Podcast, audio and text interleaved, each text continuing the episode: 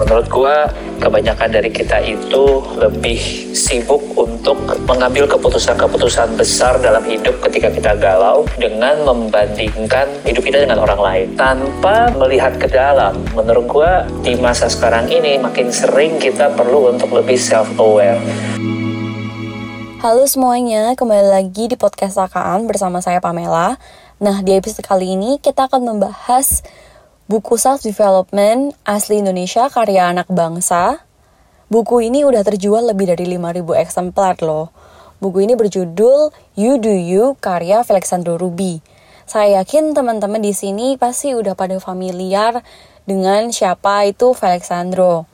Nah, Felixandro selain menjadi content creator, dia juga adalah seorang public speaker, someone yang benar-benar we look up to ketika ngomongin self development, perkembangan karir maupun financial. Yang bikin spesial di episode kali ini kita ngobrol langsung dengan authornya yaitu Felixandro sendiri. Nah, tanpa perlu menunggu lama, langsung aja kita mulai obrolannya.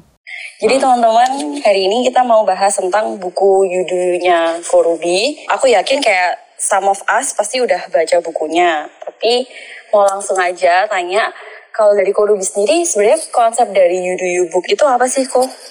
Um, sesuai dengan judulnya, jadi uh, You Do You ini uh, ada judul kecilnya kan.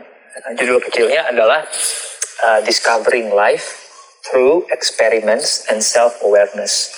Menurut gua kebanyakan dari kita itu lebih sibuk untuk uh, mengambil keputusan-keputusan besar dalam hidup ketika kita galau dengan membandingkan uh, hidup kita dengan orang lain. Eh, lagi seru ya jadi influencer, gue mau ah jadi influencer. Eh, lagi seru ya jadi youtuber, gue mau ah jadi youtuber.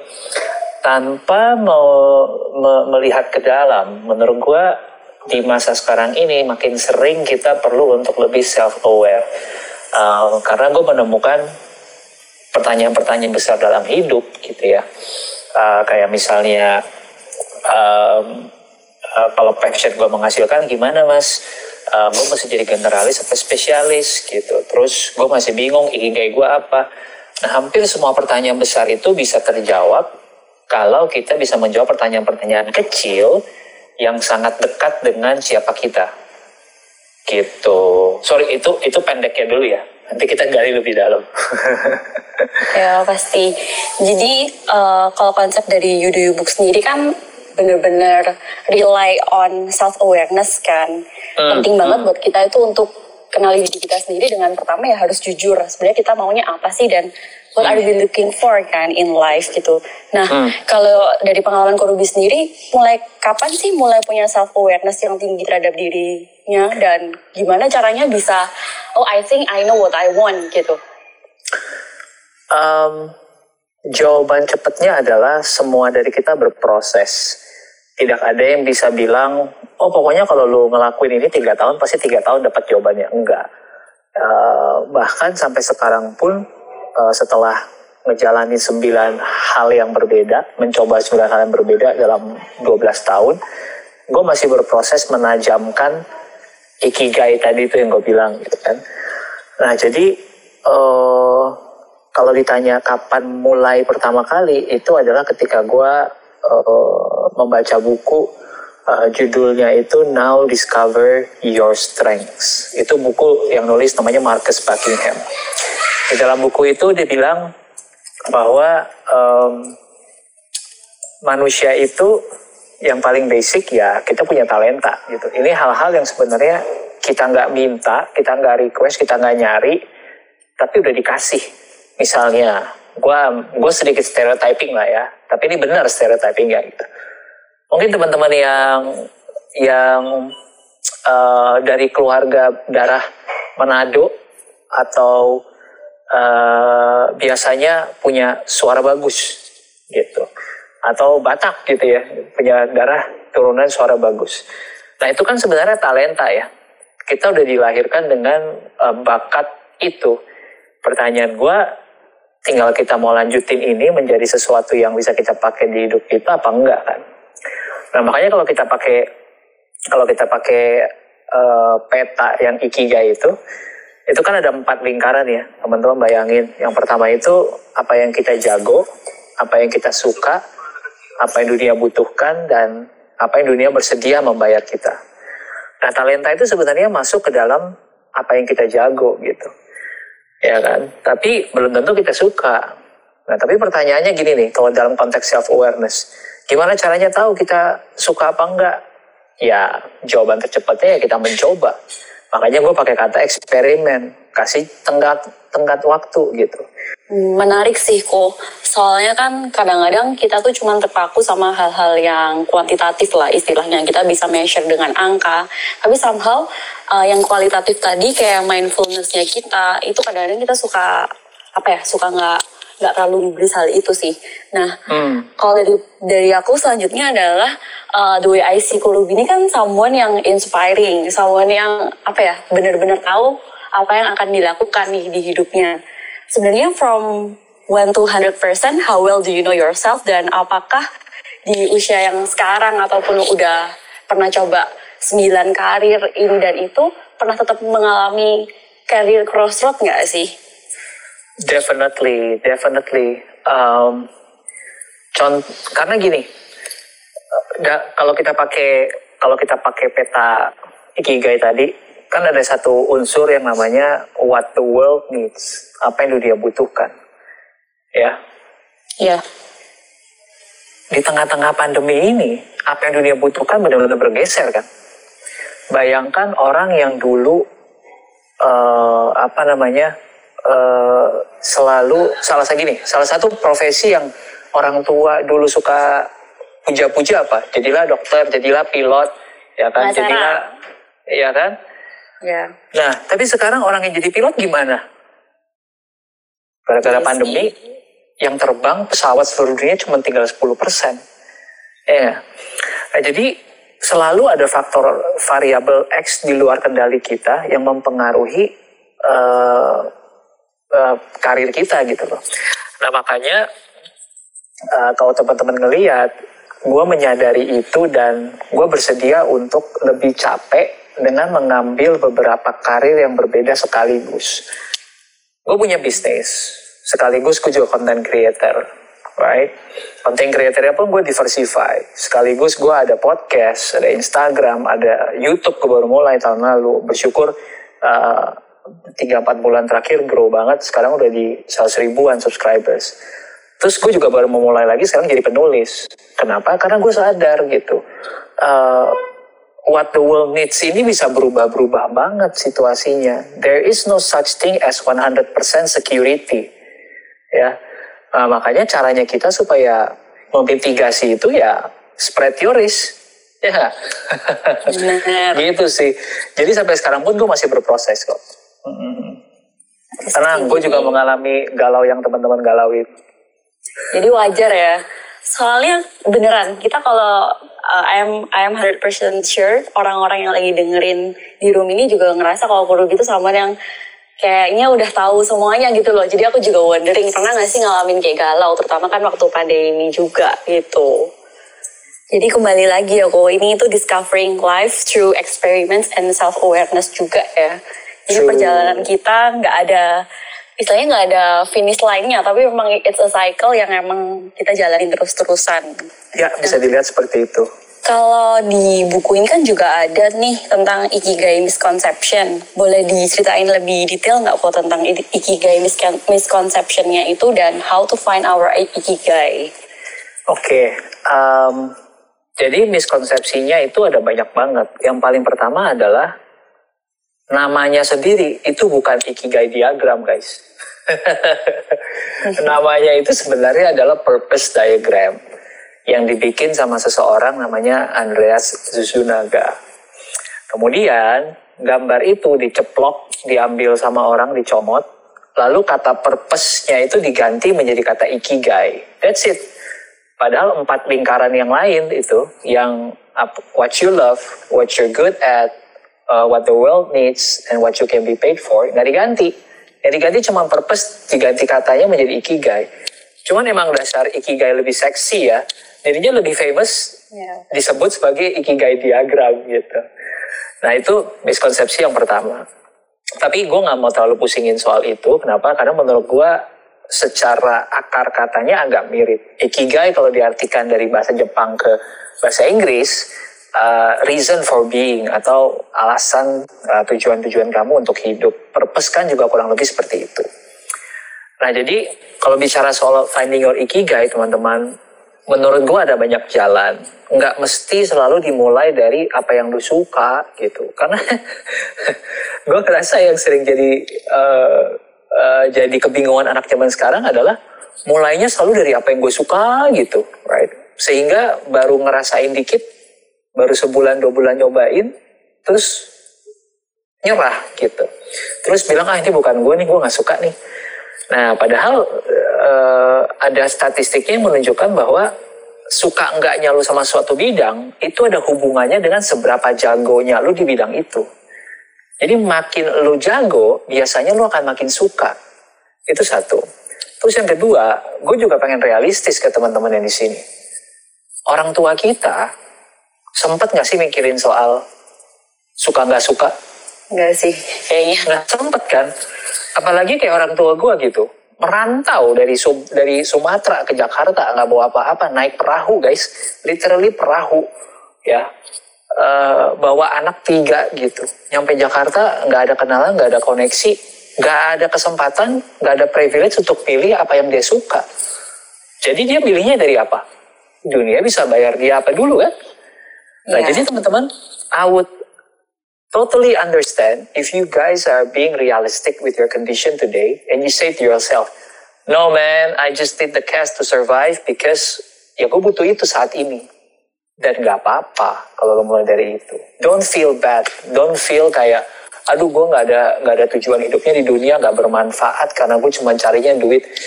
Santai aja guys. Um, yang penting lo gak stop di situ. Lo berkembang kan as a human ketika lo udah mulai merasa aman secara finansial, lo pasti akan nyari juga kok. Oh iya ya, ini kan tadinya gue kerjakan cuman karena ya gue butuh survive. Tapi lama-lama biasanya nih semakin lu jalanin dan semakin lu jago di bidang itu, besar kemungkinan kecintaan lu akan hadir di bidang itu. Jadi pada intinya ada banyak jalan lah kita bisa mencapai ikigai itu mau lewat dari passionnya kita, apa yang emang kita bisa dibayar sama yes. what the world needs juga ya. Yes. Jadi nggak ada yes. satu rumus pakemnya apa gitu. Yes. Oke. Okay. Uh, eh, last one nih sebelum aku invite beberapa teman itu what is your most memorable mistake atau failure? Pembelajaran apa dari mistake tersebut yang kau Ruby ingat banget sampai sekarang? Oh wow.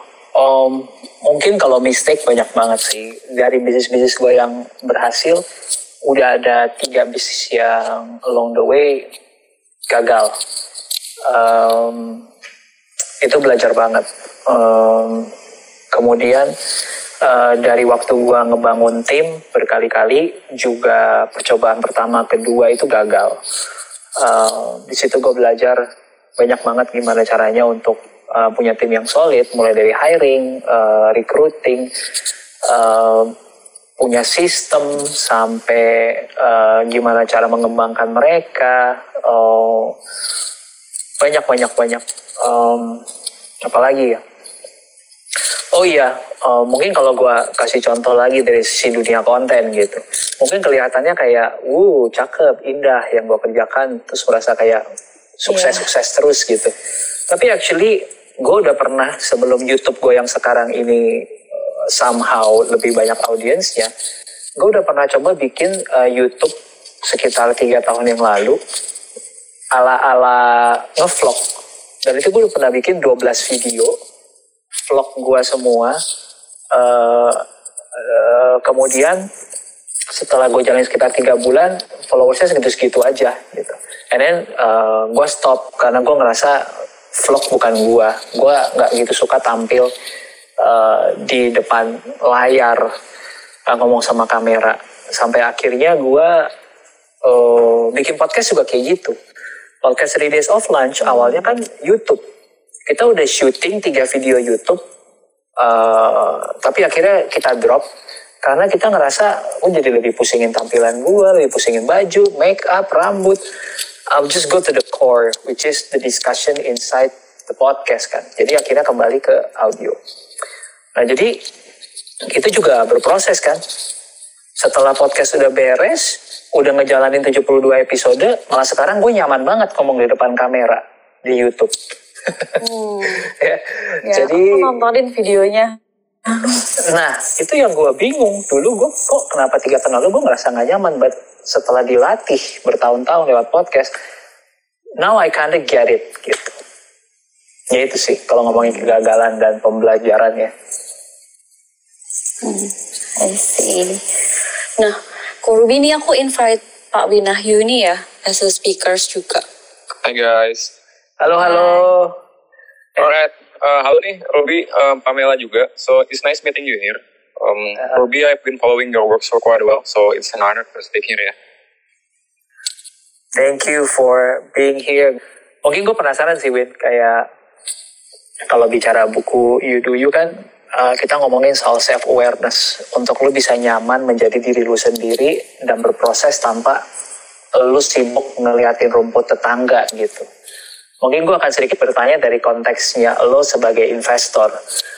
Um, apakah lu pernah berada di, di posisi yang lu juga apa ya uh, FOMO karena teman-teman lu kayaknya udah lebih advance dari gue soal investing gitu atau ketika lu di tengah-tengah dihadapkan, eh gue mau analisa teknikal apa fundamental ya? Kok kayaknya yang teknikal nih cepet banget nih para trader hasilin cuan. Sementara gue yang fundamental nih nunggu aja kerjaannya. Kok kayaknya pelan gitu. Yeah, so that's a very valid concern sih kalau lo di stock market ya. Apalagi kalau apa namanya um, buat yang kayak udah entry-nya lama, mungkin um, ya mungkin gue baru 10 tahun. Cuman in grand scheme of things sebenarnya itu masih pendek banget. Karena kalau buat investor kan lo mesti aim at least for a 50 years in the stock market, at least 50 years. Um, and banyak yang kemarin misalkan enternya pas di Q4, pas tiba-tiba kita wild bull rally ke atas, dan dia dapat profitnya berlipat-lipat kan, wah luar biasa tuh. Hmm. Masuk sekali beli saham nikel atau beli saham syariah langsung dapat 300% dalam dua bulan gitu, wah luar biasa lah. Nah tapi gimana sih sebenarnya kayak let's say um, investor um, nggak ini ya, nggak FOMO dan actually stick to principle. Sebenarnya paling semua tuh adalah um, what's your value and what's your baseline sih, kalau buat gue ya. Hmm. Hmm. Jadi balik lagi ke value. Um, value gue sebenarnya adalah konsistensi. Di mana gue tahu sebenarnya kalau ngebut ke atas itu juga chance ngebut ke bawahnya itu juga gede banget, bahkan jauh lebih Hmm. cepat dibanding ngebut ke atasnya. Hmm. And what matters to me is actually not um, kayak 100%, 200% untung dalam dua hari, tidak. Hmm. Tapi yang paling penting buat gue adalah I just have to beat the market consistently. Hmm. Dan kalau misalkan, let's say, market naik 6%, gue bisa dapat 15%. Market naik 10%, gue bisa dapat 20%. If I can do that each year consistently, then I'm happy. Hmm. Nah, itu sih palingan yang kalau misalkan kita mesti ingat ya. Jadi, um, people might have um, more risk than us. Mereka mungkin lebih punya risk exposure lebih banyak dari kita. Cuman at the end of the day yang mesti di-compare itu sebenarnya adalah ke diri sendiri sih. Kayak dari value yang lo pegang uh, and your strategy and tactics, are you improving year on year or not? Jadi jangan di-compare sama yang lain. Gitu sih paling. I see. Wait, gue jadi tertarik banget nih. Masih dalam konteks uh, self-awareness dan eksperimen kan. 10 tahun. Gue sendiri baru 3-4 tahun. Banyak yang bisa gue belajar dari lo gitu. Um, seberapa besar porsi eksperimen lo ketika lo mulai di tahun pertama lo sampai sekarang lo di tahun ke-10 gitu. In terms of kan mungkin kalau di capital market kita currency-nya uang ya. Kalau misalkan let's say di karir kan kita ada yang lebih kompleks kayak money and effort and effort juga. Cuman uh, let's talk about um, money first for the currency. Um, jujur tuh ketika 2011, 2012 dulu ketika gue masuk, um, yang gue masuk ke stock market itu gak nyampe kayak um, 30% dari semua aset gue karena jujur Hmm. itu juga um, porsi yang setelah gue riset it's actually quite manageable if you want to hedge your risk ya jadi buat yang nggak tahu apa-apa at least waktu itu gue tuh psikologinya nganggap duit uh, sekitar 10 juta tuh sangat-sangat gede gitu Hmm. Sekarang mungkin 10 juta di HP baru aja kan nggak dapat apa-apa ya. Cuman buat gue dulu itu gede banget. Nggak cukup buat beli iPhone buat dengerin Clubhouse. Bener, ini kan sedih nih anak-anak yang nggak bisa main Clubhouse cuman karena HP-nya bukan iPhone ya. Ya berarti teman-teman di sini semua sanggup lah invest saham di atas 20 juta. Ya nggak Win? Sanggup banget, apalagi kalau di Indo. Yang hitungannya sebenarnya ini small cap market. Small cap market itu apa? Jadi even saham bagus di sini kayak Astra International gitu, itu market cap-nya atau size-nya gak nyampe 2 persennya saham top di US. Hmm. Jadi everything in here is actually a penny stock if you see it from the overall um, international fund perspective ya. Hmm. Dan even lu punya 500 ribu aja pun lu bisa dapat saham bagus banget di di Indonesia dan itu ya hmm. cuman di emerging market di Indonesia. I think that's our leverage ya as an retail investor. Gitu Oke, okay. jadi dari sisi uh, sizingnya, lu dulu mulai 30%, sekarang lu, I assume lu berani more than 50%? Um, at most gue, gue pernah pakai margin, itu masih prinsipal yang gue masih gak mau langgar ya. Cuman at most mungkin gue ada di 80 to 90% tuh pernah. Wow, dan itu uh, hasil dari lu bereksperimen ya? Iya, dan itu udah melalui kayak I think at least for market correction atau for market crash. Dan hmm. mungkin kalau teman-teman yang baru masuk di Desember kemarin, Mira di Januari kemarin kita 11% dalam tujuh hari itu udah market crash ya. Itu belum crash. Itu hmm. masih geli-geli lah kalau di indeks kita ya. Crash itu at least lo 25% sampai 30% turun dalam waktu kurang dari setahun. Nah, dari empat market crash, sempat kehilangan hampir setengah aset gua 2013, dapat yang formula yang gue rasa optimal dan baru berani kayak misalkan taruh 70% sampai 80%. I see. Dan uh, after going through that 10 years, uh, lo udah cukup comfortable sekarang untuk menyebut diri lo investor? um, in the grand scheme of things, definitely kalau investor mungkin ya selama lo punya mindset dan lo taruh uang di capital market, then you are investor gitu. Cuman apakah jago apa enggak definitely enggak sih. I mean ya yang kayak misalkan Warren Buffett, Lo Keng Hong bahkan yang kayak uh, Pak Pandu tuh yang kepalanya BI skill gue sih masih hmm. ya sangat sangat sangat jauh sih. Jadi in terms of experience, education, mental semuanya tuh masih cetek banget. Ya, still have a lot of things to learn. Masih masih awal banget mungkin gue coba sambungin lagi sedikit uh, hasil eksperimennya uh, Win ke buku Yuduyu ya Tadi Win ngomongin soal value, which is salah satu hal yang menurut gua a lot of us didn't have didn't took the time untuk sit down and ask ourselves what is our most important values ketika kita ngerjain segala sesuatu atau secara general dalam hidup gitu. Dan uh, gue menemukan ada tiga hal yang gue value banget. Uh, nomor satu adalah kebermanfaatan. So uh, di dalam buku gue tulis itu altruism. Uh, I'd like to know that ap apa yang gue kerjakan itu ada impactnya. Uh, yang kedua uh, bicara soal uh, berdaya. Berdaya maksudnya uh, gue pengen berdikari, gue pengen bisa stand on my two feet, uh, baik berdikari, berdaya secara kesehatan mungkin fisik, mental atau financial. Uh, dan yang terakhir gue bicara, gue gue sangat value uh, independence gitu, freedom.